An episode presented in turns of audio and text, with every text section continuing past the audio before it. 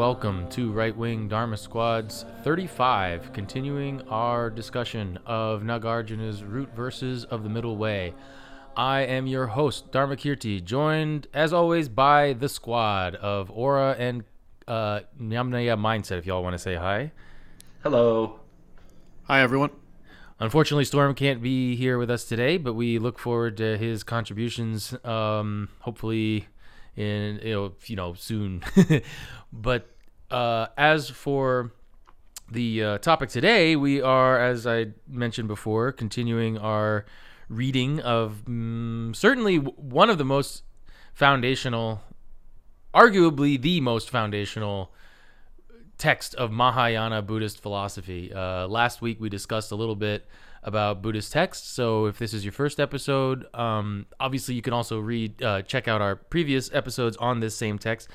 But if you're not familiar or you missed it, you may want to check out actually our um, our, our last episode on Buddhist texts, which will help maybe to explain a little bit um, just how the Buddhist textual tradition works and where this text fits in.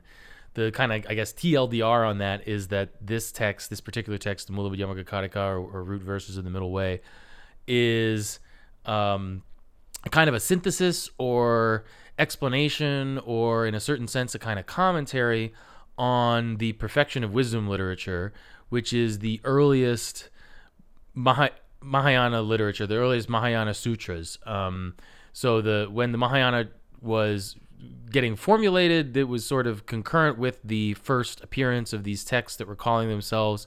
People say perfection of wisdom. I've been sort of playing around. I kind of like gnosis better than wisdom. You know, thinking about it more. I don't know. It depends on you know what your. Um, do you have any thoughts on that, Aura or or, uh, or Yamnia? Do you have preference as far as that's concerned?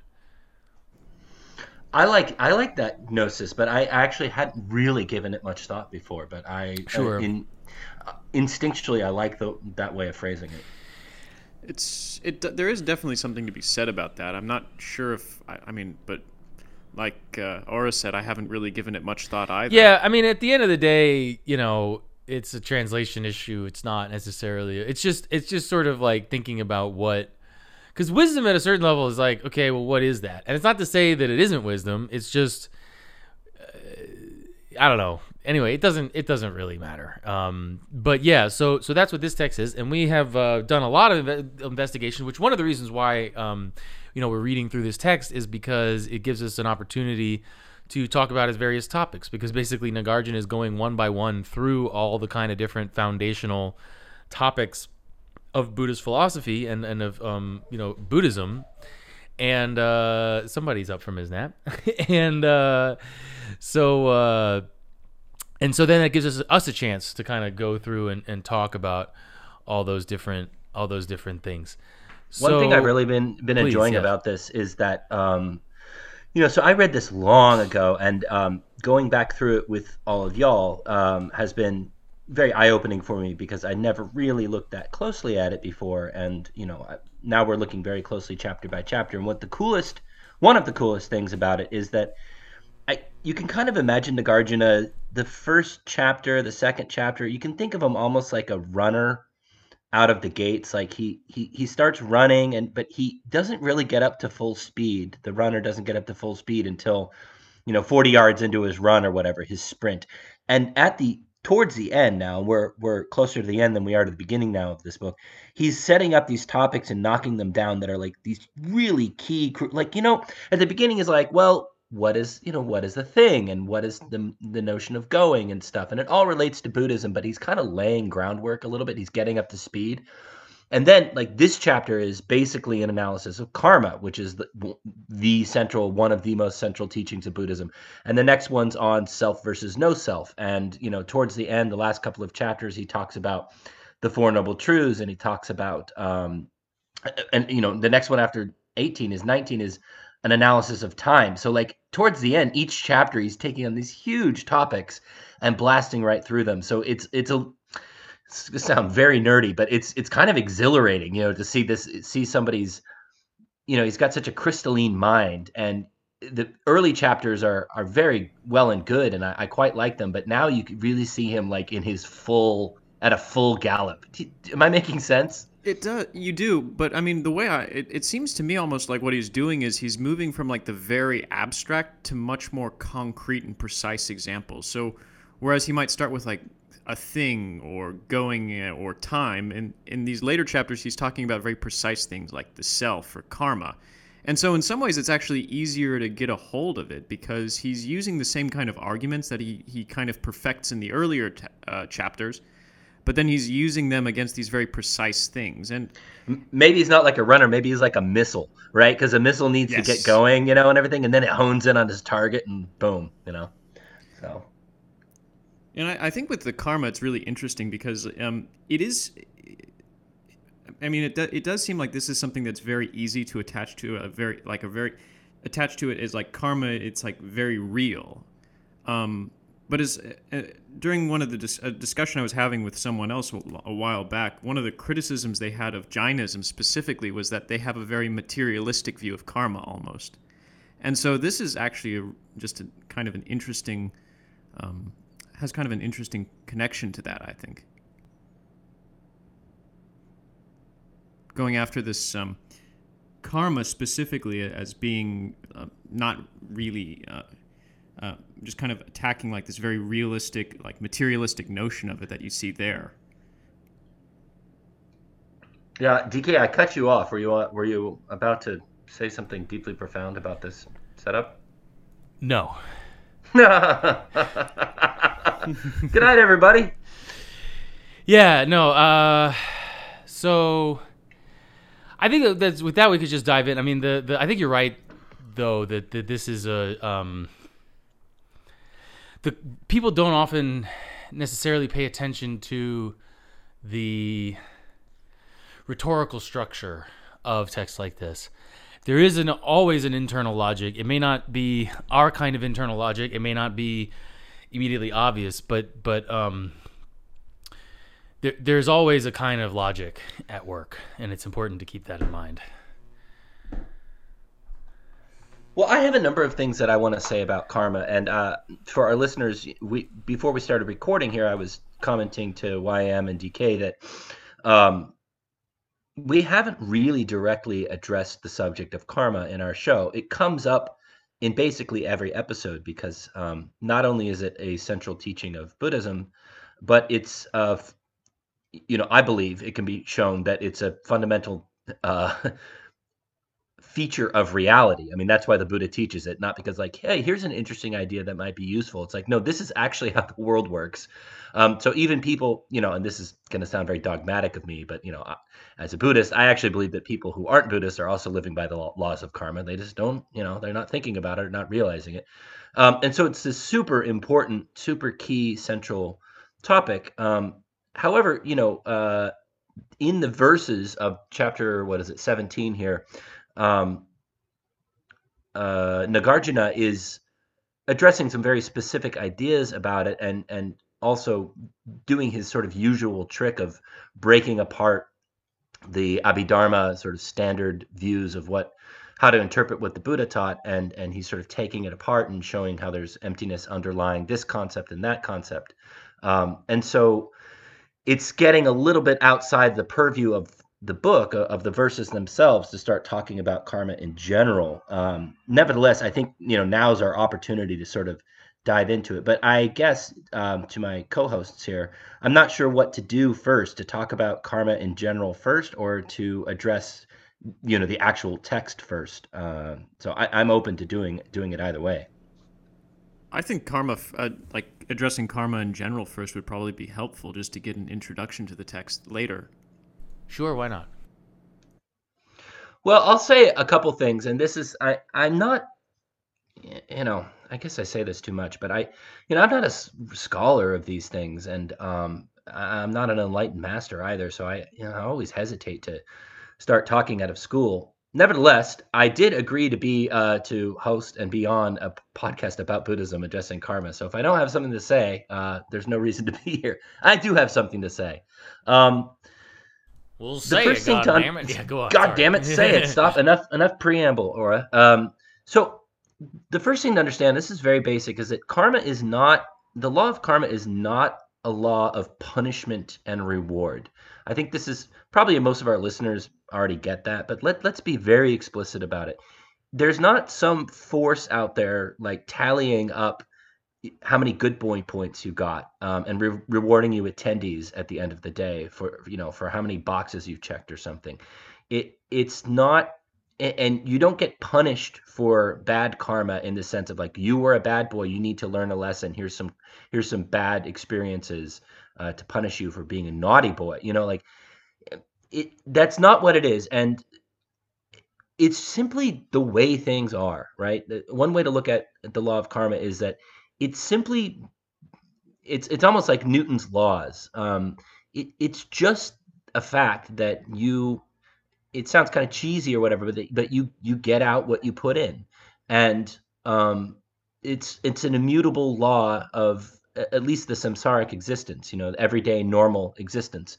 Um, and you can either live in ignorance of this law or, or, start coming up with reasons why it's not true or something, um, or you can you can understand it and conform with it and and improve your situation as a result.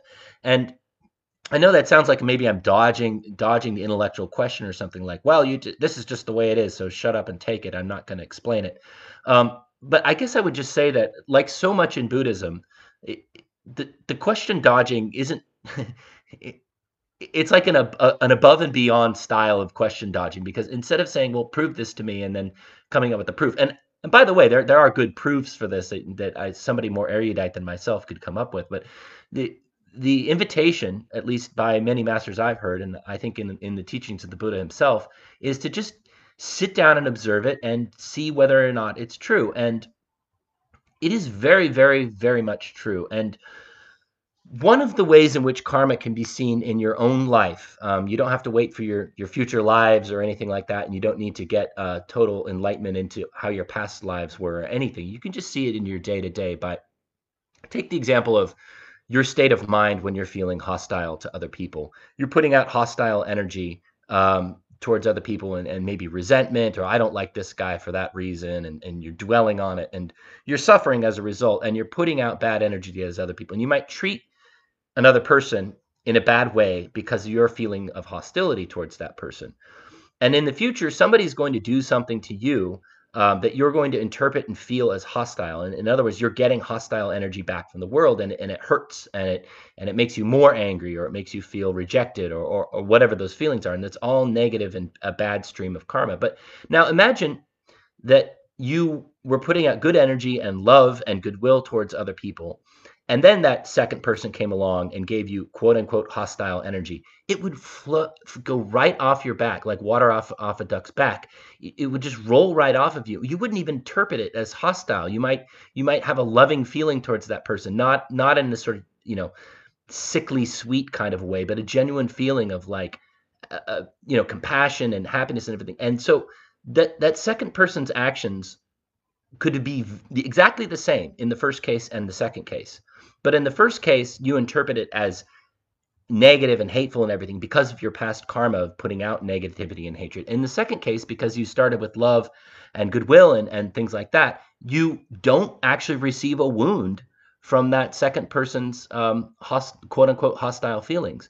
So that's it sounds like oh it's just a trick of the mind or something and and there are other ways in which karma manifests you know on the physical plane, you know, with you know disease or accidents and things like that. But you know, 95% of our life is is is mental. It, it's it's how we're interpreting the things that are happening to us, and most of the time we're not getting hit by a car or stricken with a horrible disease or something. We're just living our day to day, and you, it's totally up to you. It's up to me every day uh, what kind of karma I want to put out, and and I get back what I what I what I put out.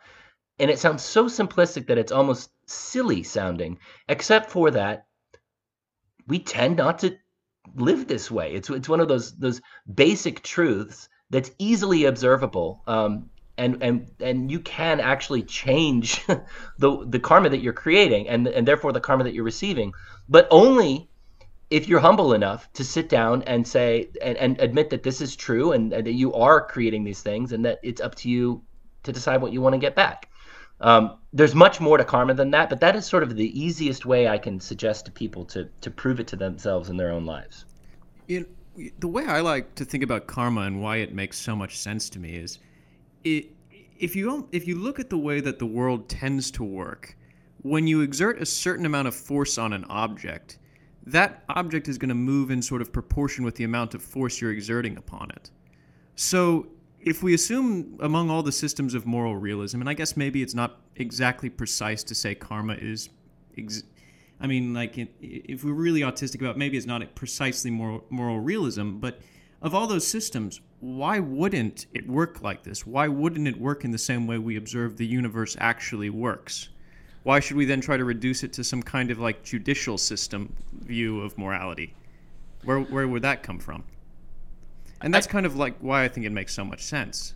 The key point is that karma, the word, literally just means like action or doing or thing that is done, essentially. So, and and it's it's just an obvious thing that actions, which is to say causes, have effects. When there's an action, when there's a thing that happens, that thing that happens makes other things happen. That's just just I mean it, it sort of I mean you know putting it in those terms make maybe makes it seem too simple, but um you know what do you what do you want to say? That's just how it is. And and so the key point is when we're talking. So this is a, this chapter is an analysis of karma, literally ac- action and fruit. But action is you know if you if you watching the video or but for those uh, who are who are seeing the stream or, or seeing a replay on YouTube, um, and and for those of you who are just listening, you know the the editors, the translators introduce this chapter by saying this chapter examines the relation between an action, karman, and its consequence or fruit, phala the relation specified but why by what are now commonly called the laws of karma.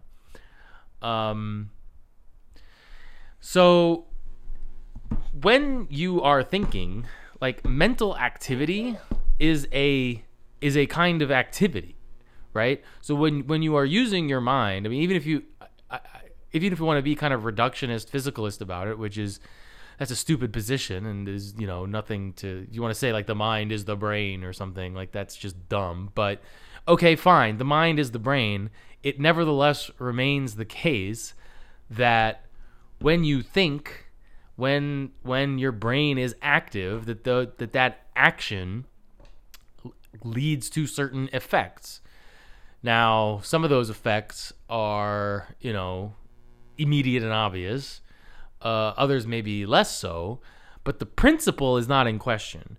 The principle that the way that you use your mind, using your mind, thinking about something or not, you know, whatever it is, uh, the the first the first verse here, which is really kind of getting at the heart of it in a sense, is uh, you know, Arjuna says self control, being thoughtful of others, and friendliness. These states of mind are meritorious, and the seeds of fruit both hereafter and here meaning that if we behave if we, with self-control if we are thoughtful and kind um, that those are good wholesome kushala states of mind and that they will lead to good results yeah now that from a certain kind of a perspective you want to be a sort of extreme skeptic about it maybe you don't necessarily accept that at face value, and that, and that's fine. You you know, I mean, I think this is the kind of thing that's open to a certain amount of experimentation, um, in the sense that you know, try it and see how it goes. But um, but the point is that what we're what we're investigating here is the fact that it's our intentions as as uh, in the second verse he says action was said by the supreme sage in other words the buddha to be volition and what is brought about by volition. He has proclaimed there to be many distinct varieties of action. And, and this is really key because, from a kind of classical Buddhist perspective, we talked a little bit last time in our discussion of Buddhist texts about the Abhidharma. Um, in in from from the for the Abhidharma kind of school or way of looking at it, action is intention. Our our what we what we are sort of um, orienting our minds towards that is action. That is the heart of it. There and and and and it's important to understand also from a um, we'll get into this a little bit maybe later on in the chapter, but you know, Buddhism is always like a little bit ambivalent about um, what is the relationship between mind and matter. Like from a there's always this, on the one hand a certain kind of common sense perspective. It's like, well, you know, there's mind and there's matter, and you know that sort of matches our kind of ordinary everyday experience. Like most people are not extremely autistic, Daniel Dennett type. You know, like the there's all these brains, chemicals, everything. Like that's obviously retarded. Most people understand that there are minds in addition to matter, at the least in addition to matter. Um, but you're right that it's much more ambivalent in Buddhism and in Indic religions in general, and I would say also East Asian religions in general. It, it's it's almost uh, a particular particularity of the West of the European tradition to even have this worry about the mind body you know the cartesian yeah. dualism and stuff well, is, is sort of a, a, heritage that really only one yeah it's really major only, world philosophical and, and not even everywhere has the, a problem with and not even in every european tradition it's, it's really Correct. just this one kind of strand of it it's been dominant for a few hundred years yeah, that's but, the thing is all of us on this stream and listening to it and everything I grew up saturated right. in in the mind body dualism. Whether you're a, a hardcore Christian or you're a, you're a you're a fedora tier atheist or whatever you are, you it, it's so hard to completely divorce your mind from this the idea that the body is one thing and the mind is something else. But that there's no reason that that should be a, a given you know, I mean, maybe there are some reasons according to Descartes or something. Yeah, but right. I mean, we don't have to. We don't accept. That. Yeah, right. And certainly as Buddhists, we don't accept that. But but the the point I wanted to make just was that when we're talking about this thing about like. You, you, mental activity leads to a certain result and activity as such is mental it is volitional like it's the volition that constitutes activity kind of in general um that implies a certain kind of idealistic framework, meaning that, like, in a sense, everything is mind, that is most explicit in especially the Yogacara school of Mahayana philosophy. But like we'll as we'll, we'll see here, you know, Nagarjuna talks in a certain way that's kind of I mean it, it's not exclusive to Yogacara. He's building on you know Yogacara itself is building on Abhidharma and all these previous you know it, it came about it started about a thousand years after the Buddha. I mean, there's a lot of stuff that goes into it, but the point is that, um, you know, it, it's it's a kind of common thing in a lot of these Mahayana sutras and in general to say for the Buddha to say, you know, well, everything that at least all phenomena are mine. Now, everything that appears is mine. Now, what does that mean? Whether that means that there actually isn't anything other than like mental stuff that you know that's maybe potentially theoretically a a separate question. But it's important to understand that like so much of Buddhism, especially well, not I wouldn't even say especially Mahayana, eh, eh, Mahayana Theravada, all the way back every level. Buddhism is fundamentally concerned with the mind more than any other single thing, and in particular with being aware of what it is that our minds are doing at any particular moment and seeing what is the relationship between what our minds are doing or have done and what it is that we are experiencing or how it is that we are experiencing it? That's really the key point. And that's in a sense what this is about because this chapter i mean because the sort of framework here is um, to um, yeah oh, actually it's just to say so in the third he, he lays out in the first five, five verses here it's kind of a um, a a the standard model so to speak of um, of karma, he says, uh, of of these, that which is called volition is known as mental action, and that which is called what is brought about by volition is bodily and verbal action. So notice, like, the volition is the mental action, and then you can you can move your body or you can say something, you know, and, writing, so to speak, would be considered a kind of speech in a way in, in this tradition. But the point is that you know we have we have bodily movements and we have kind of in, intentional speech acts, but these all go back to what our mind intends. The root of all of this is what are we, what do we, what is our volition? What is our intention? Um, where, what are our, in what way are our minds oriented? And that's really the heart of it.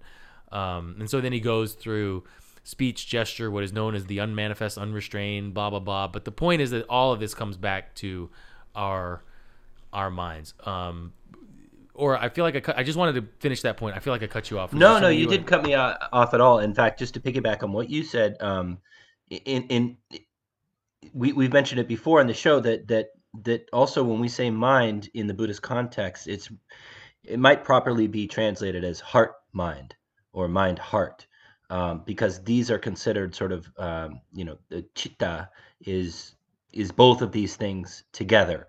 Um, so it's it's another um, sort of cultural idea that Westerners have this split. There's your your mind, and we sort of think of that as sort of your rational, analytical uh, interior interiority, and then your emotions or your heart is something that's that's uh, you know if it's your emotions, it's your felt uh, your felt experience, your interiority that's pre-rational or super rational or sub-rational, depending on how you want to look at it.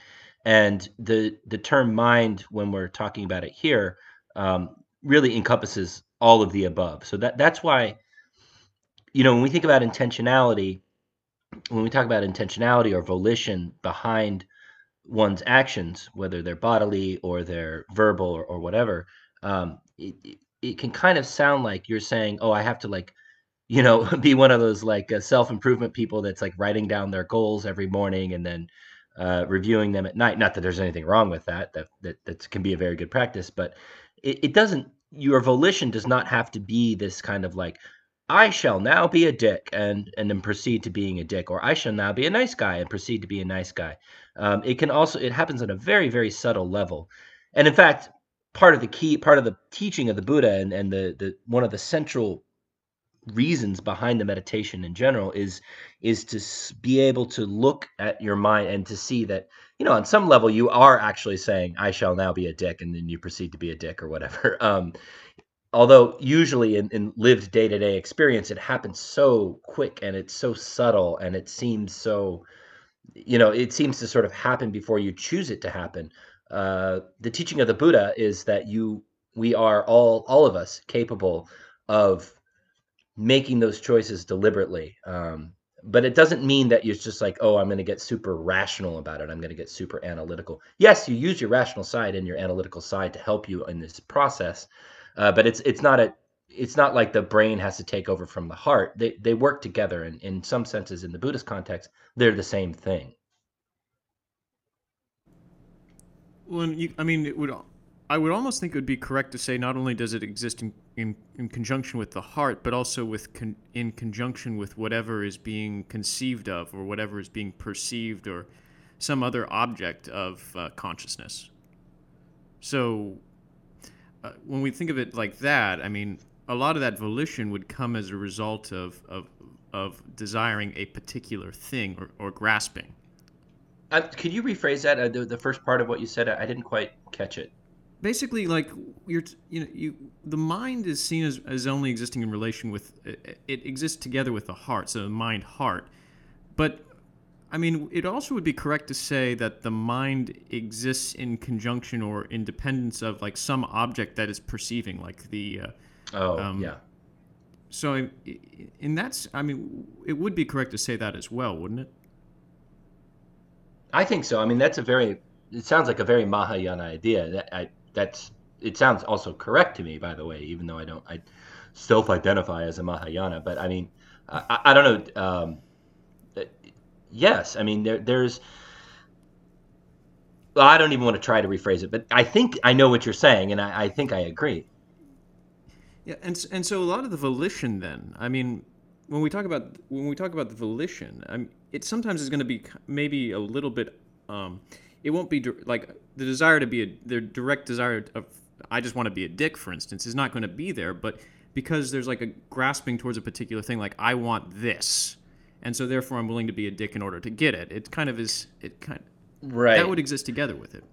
Right, and I, you know, I've said this before as well, but it one of the most um, life-altering revelations I, I've ever had in my life, in any context, Buddhist or, or not Buddhist, is really just happened in the last couple of years for me, um, and I'm still learning to sort of internalize it. But it's the realization that even my bad emotions um, are done because I want because I, some part of me thinks that it's going to make me happy to feel that way that it, that it's it, it is clinging. It is desire. Yes. It's it's desire. Now, and I, I think Storm was on the call when I said it, and we I was we were talking about anger. Maybe it was that episode. I, I can't remember actually, but I was saying you know some some part of you likes feeling angry, and he's like, oh yeah, it feels so good, and I think that's a common one. People can acknowledge that like yeah they they they like getting fired up and angry over stuff. Um, and and so that's kind of an easy hurdle to clear. But I I went on to say, and I'll repeat it now,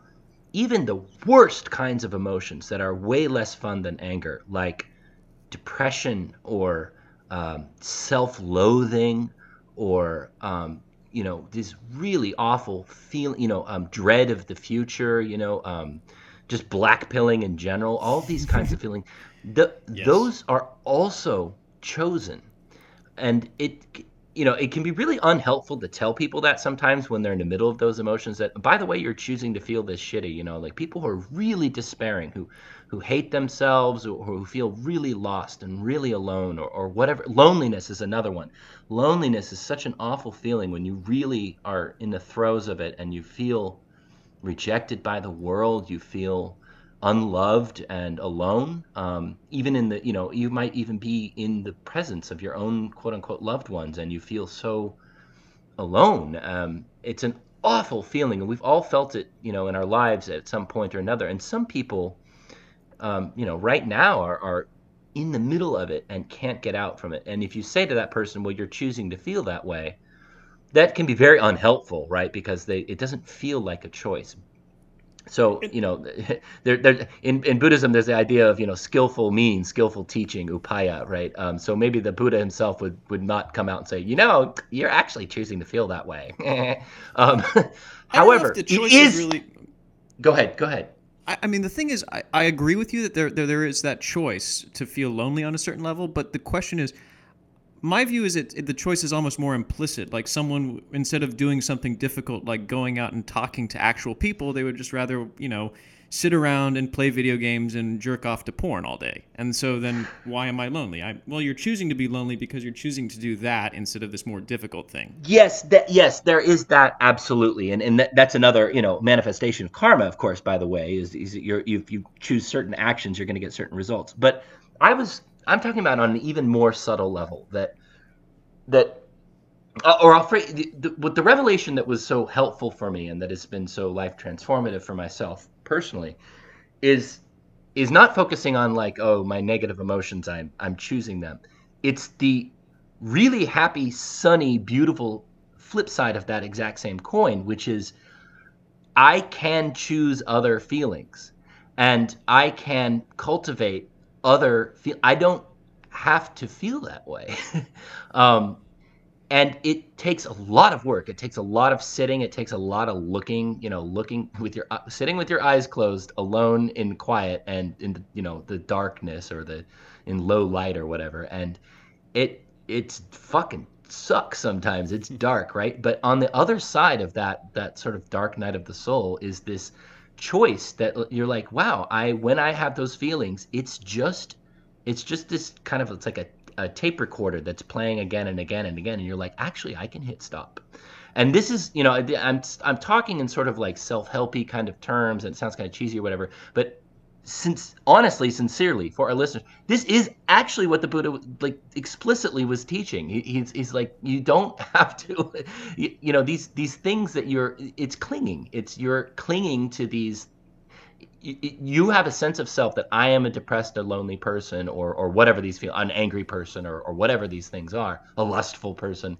Um, and if I stop feeling anger or lust or loneliness or something, then I am no longer there. But that is a delusion. That's not true at all. Uh, you can let those things go, and and and and you like i was saying on a previous episode you become more yourself not less yourself. Now of course you start talking about becoming yourself and everything. This is very problematic because buddha uh, buddhism has the, the doctrine of, of no self.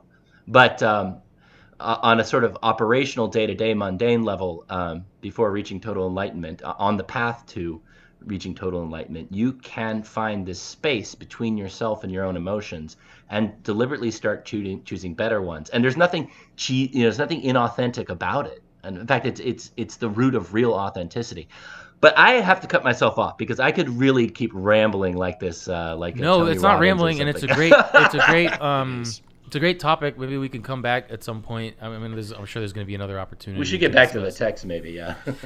Yeah, I mean, it's not unrelated. Obviously, this is all um, the the question, the kind of animating question in the text is, how do we account for the fact that our the results of our actions are not always immediately evident.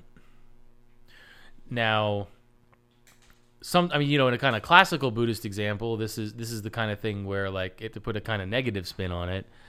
Um, you know, I always these days when I see something like um, uh, like this uh, airplane that was shot down in uh, Iran, right? Like hundred people, oftentimes like whole families, just like pff, gone in an instant, right?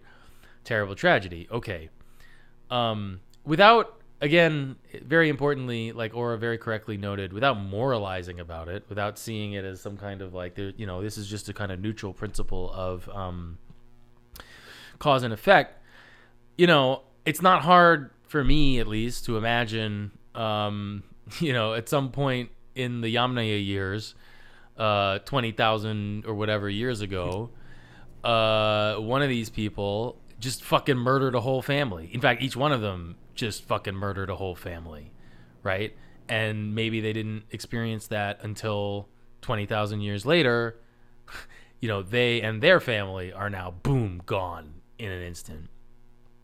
Um that's uh that's maybe sounds unfair. I remember when I was like first encountering this stuff, I was like, that does that's not fair. I'm like, okay, well, in a certain sense, it's the most fair thing it is.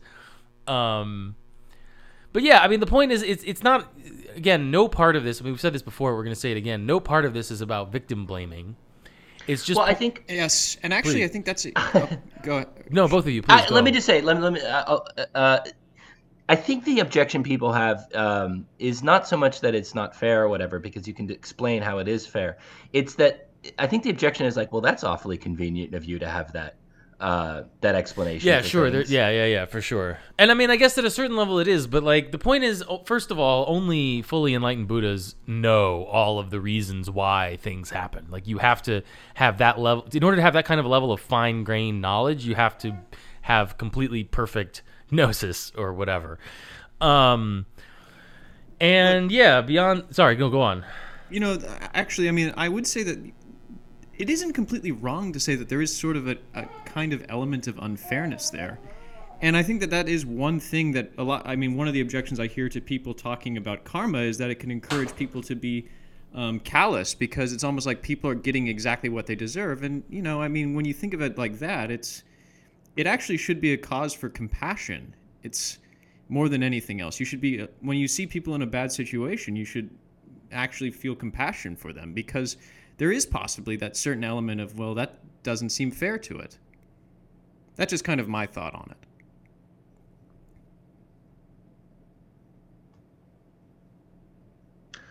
Um, yes, I agree. I think maybe DK had to step step away just for a second. Um, Oh, sorry. I thought I was muted. I didn't realize that I was. Uh, no, no. I yeah, you, you like- must be muted. Uh, no, what I was saying is, um, there are also things you can do. Um, Vajrasattva meditation in the in the Tibetan tradition, in particular, is um, basically geared towards purifying your past negative actions, and you know, it's not like it's actually a confession practice, very similar to confession in the Christian tradition. And the idea is like you can you feel sincere remorse, and it's that sincere remorse that kind of powers the thing. But um, it through the power of sincere remorse and a, and a sincere conviction to not do the same thing again, you can actually reduce or even eliminate the neg like the consequences of prior negative actions, um, at least to some extent. Um, so yeah, I mean, it's not it's not hopeless by any stretch. It's just it's just important to understand that you know we experience what we experience is the result of our own prior ac- actions, in- including most particularly our own prior mental actions, our own prior volition. Um, and this also means to kind of like keep on, you know, piling on the uh, the uh, side tracks, but whatever, is that what we need to be most concerned with is is not so much necessarily changing our you can force your body behavior to change.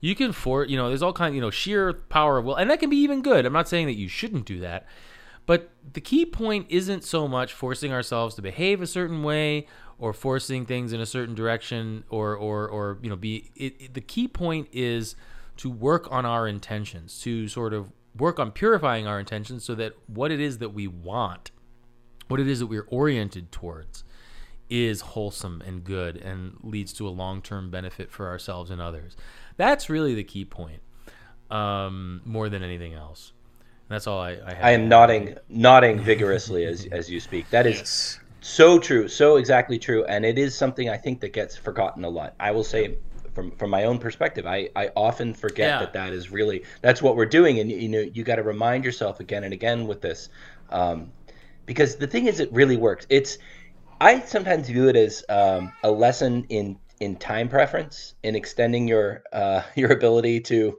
uh, to have. Uh, uh, what is it long time preference right um, i uh, again i'll just speak for myself i i like my pers- pers- personality is i'm loquacious and um, I, i'm a fast reader and I, I pick things up quickly so in that sense you might say that like i have a a, a, fun- a good functional intelligence you know i'm a, a, a smart person uh-huh.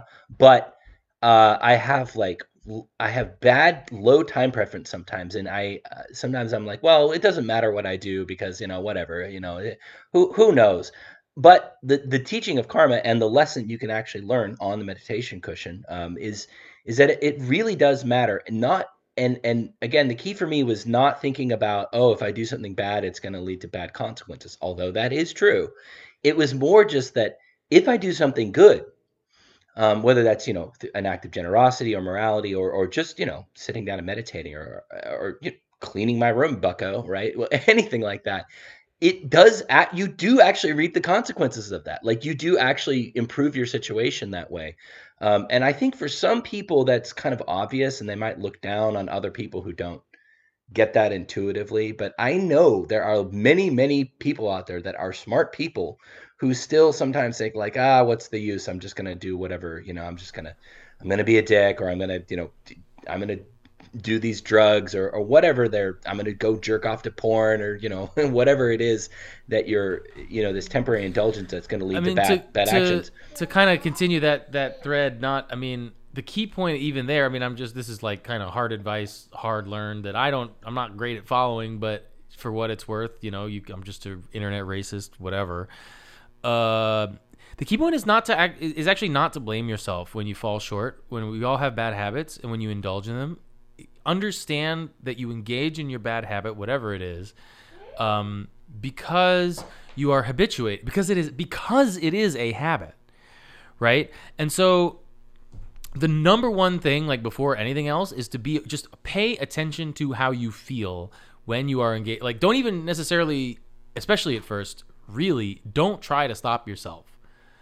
Pay attention instead to how it feels. Pay attention to the subjective quality of your experience. Pay attention to how it makes you feel. Pay attention to the desire that you feel. Pay attention to where it seems to be coming from. Pay attention to the whole process. Just be aware of the whole process.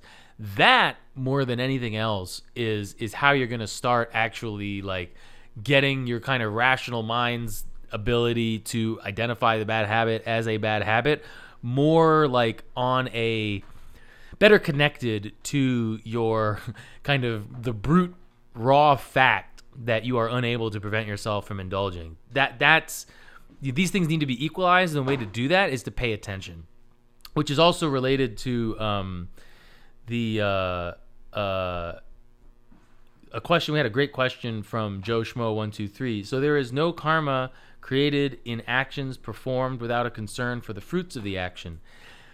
This this is like I, I don't want to get too far afield. We're already kind of way far afield, which is fine. But um, in a sense, like from a certain pers- so the way that this is often presented, this material is often presented, is that um, is in terms of what's called the three spheres of agent, uh, action, and object. And so, in other words, like when you you know, like I mean, to be kind of I guess blunt about it, like without any sort of moral. You want to hit a ball, right? With a, you're playing baseball, you want to hit the um, the ball, and this actually does come up later in the chapter if we ended up if we do end up getting there. But so in that kind of a model, it's like, okay, I am playing baseball. I want to hit the ball. So I am me. I am the agent. I am the one doing the hitting of the ball. The um the ball is the thing that I am hitting, and the hitting of it is the actual activity. And when you're doing that, like it can be very subtle, but there's t- t- tends to be a sense of like you feel like you are the one doing the action, and the action is actually happening. And th- this also relates very closely to if you uh, uh, go to an earlier episode in the chapter on going, in particular. That's sort of the that's the that's what that is about. So the key point is, if you have this kind of sense, and it's not something you can just sort of like just convince yourself to drop. It's it, it's very deeply. It's the, one of the most deeply ingrained things about our experience. It's not something that you know you can come to a certain rational understanding, and that's good. That's in fact necessary, but it's not enough. You have to like practice. Sort of. That's what meditation practice at a certain level is all about. Is um, like really getting hands-on experience with like there is no like I, it's not that I am here meditating and meditating is a thing that is happening. That that that no longer applies. Anyway, um so when you are genuinely acting, and, and this would be in the tradition kind of associated or identified with the realization of emptiness, like when you have a genuine, hands on, experiential understanding of emptiness, what that means, the kind of cash value of that, is that you are no longer um, acting in that way that like and, and in a sense yeah it means you're performed without a concern for the fruits of the action. Like yes that that's a feature of it. But that you know i don't want to say wholeheartedly just that it's simple enough to say that like oh if you just act without caring how it's going to end up that that that doesn't create karma. No because someone very stupid and short-sighted and ignorant can also just sort of i mean like that could just be extremely low time preference right? Like oh i'll just fucking do this whatever. And... yeah that's a, that's like a, a, really lazy person's way out because like it, it's sort of technically true but it's like nah that it doesn't work like that yeah, exactly. So so so for that reason I don't want to say but but it is true that like if in the sense of not having this kind of in a way you could call it phenomenological sense of like I am here doing thing um that's like it's non-conceptual and it's pre-theoretical it's not something you're actively thinking about it's it's, it's a it's a built-in feature of your experience that that's how my experience our experience that's how experience normally is um but if you can, through meditation, acclimatize yourself to no longer having that sense, or at least not as much of a sense, um, then, then yeah, you can act in a way. In fact, that is like activity done without that is, you could say, and that's how it gets talked about in the tradition rhetorically. That is Buddha activity, essentially. That is like what it means to act, to have enlightened activity. Is an activity that is done out of a spontaneous and and and deep like it's it's your your intention at that level is completely perfect which means it's it's intended to maximally benefit all sentient beings without exception. It's the most efficient way to lead the beings uh, to enlightenment and it's happening spontaneously. It's happening without any thought and it's happening without any like sense of like i am doing this to benefit beings. It's just sort of that's how it is and it's happening every moment moment by moment. But obviously that's extremely not just difficult, but like it, it, it takes a lot of training to get there, right? Which is why until we have a certain kind of amount of a certain amount of experience with these kind of things, that we need to work on on perfecting our intentions in very in more conceptual ways, in more like you know we need to work on refining and purifying our intentions in the way that you know I am aware that you know i want to be kind i want to be generous and and that is working on my intention and by working in my intention that way then eventually my intention becomes pure in a way that i don't have to force myself to sort of con- understand like oh i should do i should be generous i should be patient etc it's like then because you start becoming more habituated to behaving in a way that is kind and generous and so on then that can manifest spontaneously. But it takes time. It takes time. It takes effort. It's not something that you can just sort of reason yourself into. Uh, this was a mistake that I made. I just like cards on whatever. Again, I'm just fucking don't listen to me, whatever. But just I'm saying like when I I sort of it's easy when you when you're encountering this stuff to be like, oh, I'm just going to do this. It does it doesn't work that way. You can't like reason yourself into it. It's important to reason. It's important to use your reason to understand these things. But just having reached the conclusion by reason, that's like that's the beginning, not the end. One of the things that the Thai forest ajahns uh, talk about a lot is in breath meditation. Uh, it's like training for greater things. Um, it, you, you you sort of you're able to break things down on a very basic level and and take them in little bite-sized chunks and and learn that way. Because the law of karma is in operation at all times and in all places and with all kinds of actions. And so these big things you know like a, an, a, uh, the the iranian uh, airplane getting shut down and, and and those kinds of grand sweeping results of, of karma um, are are are kind of baffling sometimes. But in breath meditation, for example, um, and this is in many traditions, but I'll just speak about in the Thai forest tradition. Um, you, you, the idea is to sit down and just very simply start trying to make your breath feel good, like have it feel pleasant to be breathing in and breathing out. And that's very straightforward and simple. But of course, anybody who sits down and tries to do it realizes it's not very easy, especially at first. Um, and but it is you know it's simple you know there's no one yelling at you you don't have to like you know you're not playing frogger trying to jump across the street or anything you're just sitting there and breathing and you're just trying to do that. And in that you get to see how your intentions your volition your mind state can actually manifest uh, certain qualitative states and you sit there and just practice with the breath over and over and over again. And there's many many things going on during that but uh, two very important things that are going on. One on a very sort of simple and mundane level you're just making it feel good so it's nice to sit and meditate. You're just sort of the Thai forest guys talk about this a lot like make it feel good so that you want to do it because if it if you if it sucks if your breath is painful or tight or annoying or whatever, you're you're not gonna your mind is not gonna want to sit there. It's gonna want to go fleeting off to somewhere else and think about either things that you want or things that you hate or whatever. But very importantly, the other thing that's going on is in addition to making it feel nice, you're also getting a chance to see karma in action.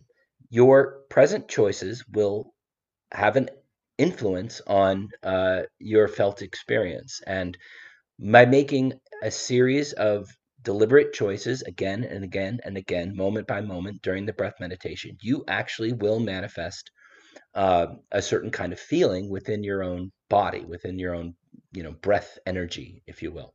Um, and if you, at the end of the meditation, you can look back and see, had I not done that, I would not feel this way right now. I literally just created that feeling, this state of being my my life has actually changed in this in this last half hour or hour or 20 minutes however long you meditated um, as a result of my intentions. And that's so simple but it's if you can think about it in those terms it's a big eye opener because you realize wow it really is true moment by moment whatever intentions I put into the moment are going to manifest. Now, in breath meditation, they, they tend to manifest a little bit quicker than in the grand sweeping sweeping scheme of life uh, with all your you know the vicissitudes of of out, outside life and everything. But it's a real uh, it's a real lesson, and it's one of the key lessons of the meditation is to see how you're creating your own karma uh, every moment of every day.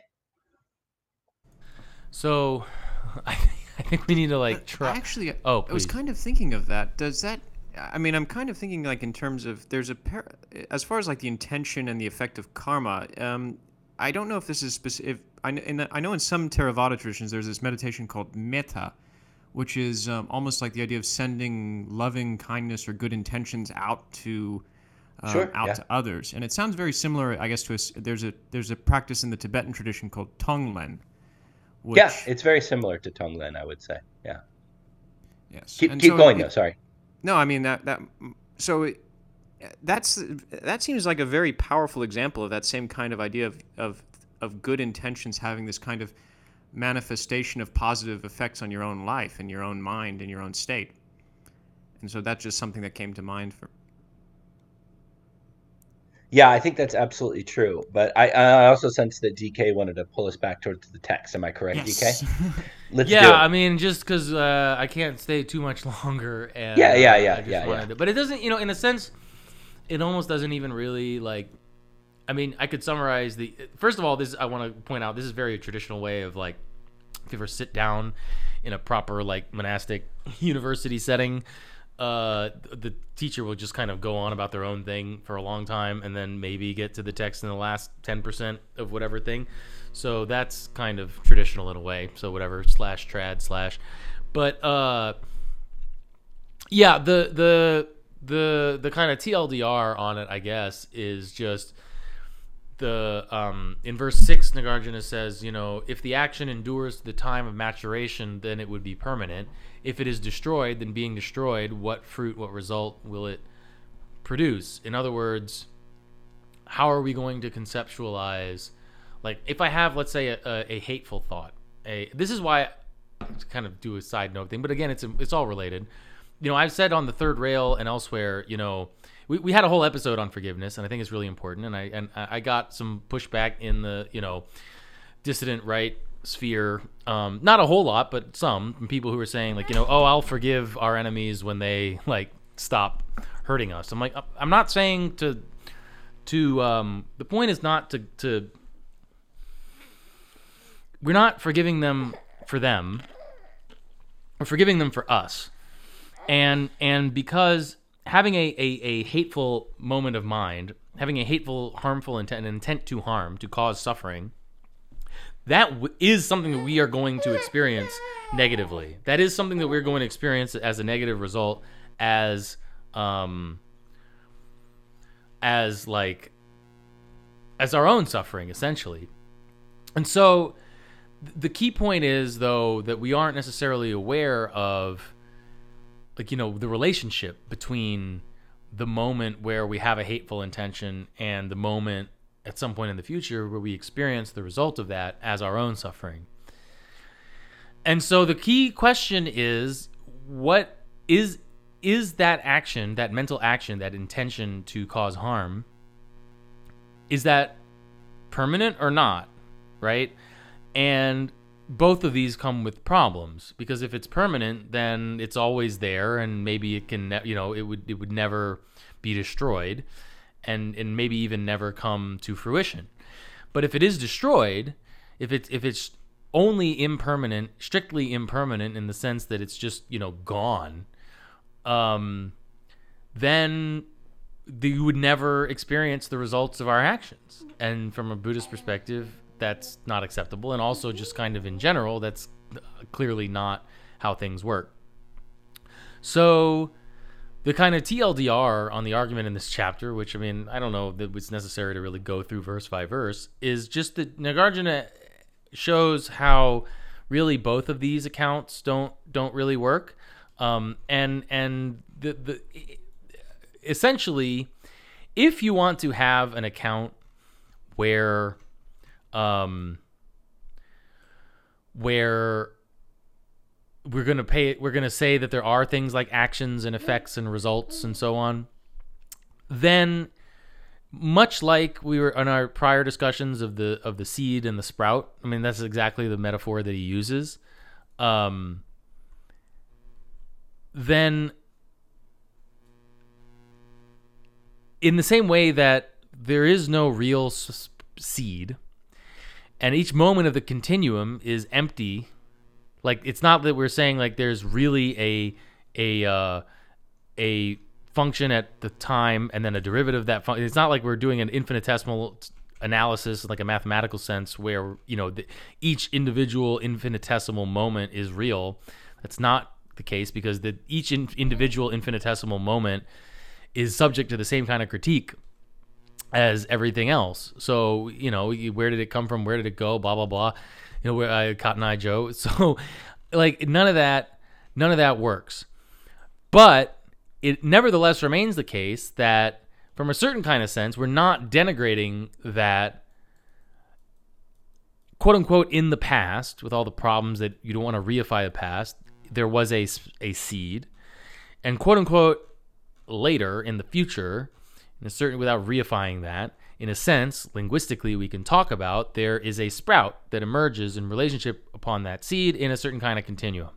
And that continuum is unbroken. And in exactly that same kind of a way, the continuum of action is unbroken. The, the, there is a continuum of mental events uh, that continues and persists and and it's the it's this that is the sense in which these seed like metaphorically you could say eventually ripens and as a certain kind of experience. If we have a good intention it ripens as a good experience. If we have a bad harmful intention it ripens as a bad experience. Um so in ver- like to kind of i guess close it in, in verse 26 he says you hold that action is by nature defiled and the defilements are not ultimately real. If for you nagarjuna the defilements are not real how would action be ultimately real? Action and the defilements are described as conditions for the arising of the body. If action and the defilements are empty then what is to be said of the body? Uh and and basically Nagarjuna replies, he says, since the action does not exist dependent on conditions and does not exist having sprung up without dependence upon conditions, therefore the agent also does not exist. If there is neither agent nor action, how would there be the fruit born of the action? Moreover, if the fruit does not exist, how will there be its enjoyer? Just as the teacher, the Buddha, by his supernatural power fabricates a magical being that in turn fabricates yet another magical being, so with regard to the agent, which has the form of a magical being and the action that is done by it, it is like the case where a second magical being is fabricated by a magical being. Defilements, actions, and bodies, agents, and results are similar to the city of the Gandharvas. They are like a mirage, a dream.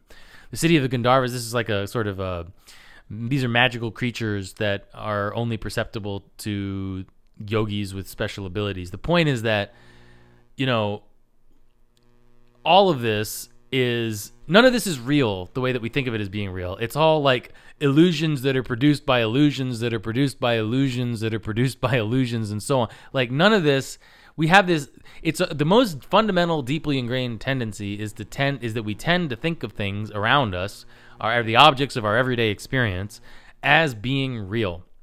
And in a sense, what Nagarjuna is trying to say is that's really the heart of our problem. It's that's kind of pre-theoretical. Uh, the uh, Yamnaya used the word earlier, clinging. This is a kind of almost a technical term in, in Tibetan Buddhist circles, but it, but it's true. That's sort of the word that gets used, and that's sort of what it means. It, it doesn't necessarily mean. It can mean clinging in the sense of you know how we are really attached to stuff in a, in a kind of effective way. But really in a, there's a the more important sense is more subtle. And the more important sense is this very subtle clinging of like i'm looking at a pen and i don't remember that it it's empty of the essence of a pen and that you know it's actually what you know from a certain kind of like if not even the ultimate perspective just a certain kind of more intelligent perspective it's made out of atoms. It's not and it's not like a gross object. It, it's made out of particles but i don't even see the particles. Uh, no part of my experience is the particles. Instead i'm like treating it as though it's this kind of gross mid mid-sized object. Uh and and and i totally lose track of the fact that like you know the atoms yes. are producing yeah right the atoms are producing a certain kind of mental representation or cognitive image in my mind uh, and and that that's what I'm interacting with. That's what I see. Like what I'm seeing is my mind in a sense, in the shape or the form of the pen. Um, but I don't like think of it that way. I think of it as a real pen that exists outside my mind and is solid and stable. And you know, if I don't, if I look away, then it's gonna continue to be there. And and of course, I'm not saying everything is quote unquote everything is subjective. It's not the point. The point is that we're used to thinking of things as having a certain kind of reality, and that's the root of the problem. And all this stuff about causes and effects, like if you want to produce, if you want to um, have an account of conventional reality where there, you know, there are causes and effects, then we have to pay attention to the ways in which the stream of action and effect is unbroken, and the stream of our mental uh, intentions. You know, like we carry within us at each moment the seeds of our prior intentions. That's what shapes us. That's what shapes our experience. That doesn't go away, but it's empty. And precisely like we've discussed again with causality, I mean, it's all related. Because it's empty, the, the it, it's only because if it weren't empty, then it couldn't change. If it weren't empty, then it couldn't you couldn't experience the result would never come about because it would the the, the effect would be inherently sorry the action would be inherently the action it would be it we would not be able to it would have the inherent nature of being what it was it would never be able to change it would never be able to lead to a to change into a result from an action but it is able to change into a result because it is empty, and that's why we experience. But it's important not to reify that. Sorry, that was long. I just wanted to get that Dude, out. To no, of, that your last forty-five seconds or so there is like uh, shit, man. That's like that when people uh, study Nagarjuna, that that should be the the forty-five second rant that they have to listen to because that is. I hope so. That is. Thank you. No, no, no. I'm not. I'm not trying to blow smoke up your ass. Like that is exactly it. That's super clear, and it's actually for me really helpful. I'm glad I'll to hear add that that that that idea, like the pen and everything, and we've talked about this a lot, uh, a lot, a lot, a lot, especially in the Nagarjuna episodes. The the chariot and the the desk and everything. We we've talked about all these things, the table, whatever. Um, that that is um, for people who are interested in like Buddhist philosophy and and sort of the the nitty gritty of of the Buddhist way of understanding the world.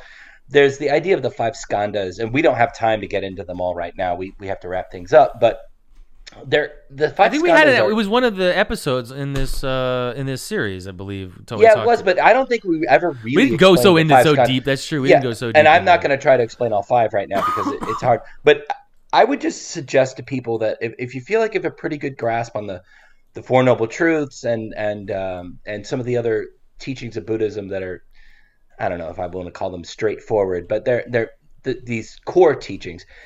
The five skandhas are really worth looking into, and it's it's kind of hard to grasp at first because the terms that they get translated into, and frankly, I don't even know. I'm I don't I'm not a Pali or Sanskrit guy, but um, I, I'm guessing that they're probably a little bit obscure even in the original languages. I mean, it's it's these are philosophical ideas essentially. But the more I've learned about them, and the more I've tried to uh, interpret these ideas into my own practice and everything, the more they make sense. And anyway, the the idea of of thinking of a pen as a thing that exists, um, even though I know on some level that it's all atoms and particles and everything, that's uh, that's the the skandha of perception, and that is like the one one of the five basic things that make up our uh, our delusion of, of self like the, the this fact this faculty of the mind for creating what's called perceptions is is one of the five main ways in which in which our deluded idea of like the the, the permanent self uh, is created out of. Now there's there are four others and they're also extremely important but like i said we don't have time to get into all of them but that that's just a little sort of window into i- i- i- i- into this philosophy i guess Well, the first verse of the next chapter, which we maybe I guess we'll cover next time, or at least in the next episode in this series, says, "If the self were the skandhas, it would participate in coming to be and passing away. If it were something other than the skandhas, it would be something having the defining characteristic of a non non skandha."